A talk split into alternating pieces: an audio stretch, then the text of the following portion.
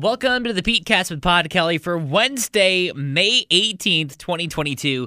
I'm Pete, and in today's podcast, this woman wants to know how she can get her husband to drive safer. But first, here's Road Warrior trivia. About 2 out of 5 people do this to relieve stress. And we'll give you that answer at the end of the podcast. So this woman says, my husband just bought a Dodge Charger and he's obsessed with it. He's a crazy driver that takes every turn at speed, and our 8-year-old son and I get thrown around.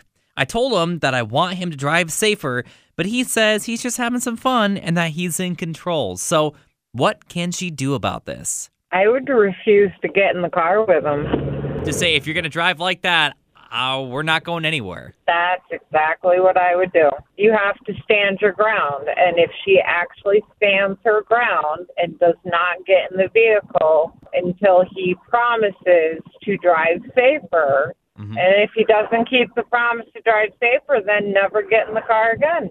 Samantha in Amsterdam, what would you do? You know, maybe just convey that at the end of the day, we're parents. And yes, we all have a child inside of us. You got to look at the what if. What if the day comes you don't have control, I guess is the best way to put it. So even though you want to embrace your child inside, you got to look out for our own child. Right. When we have kids, it's not about us anymore. Yep.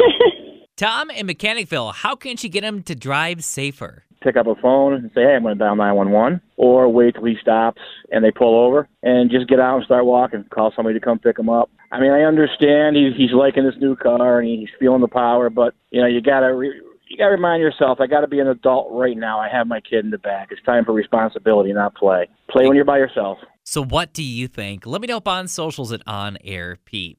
So getting back to Road Warrior trivia, about 2 out of 5 people say they do this to relieve stress. What is it? Taking a bath.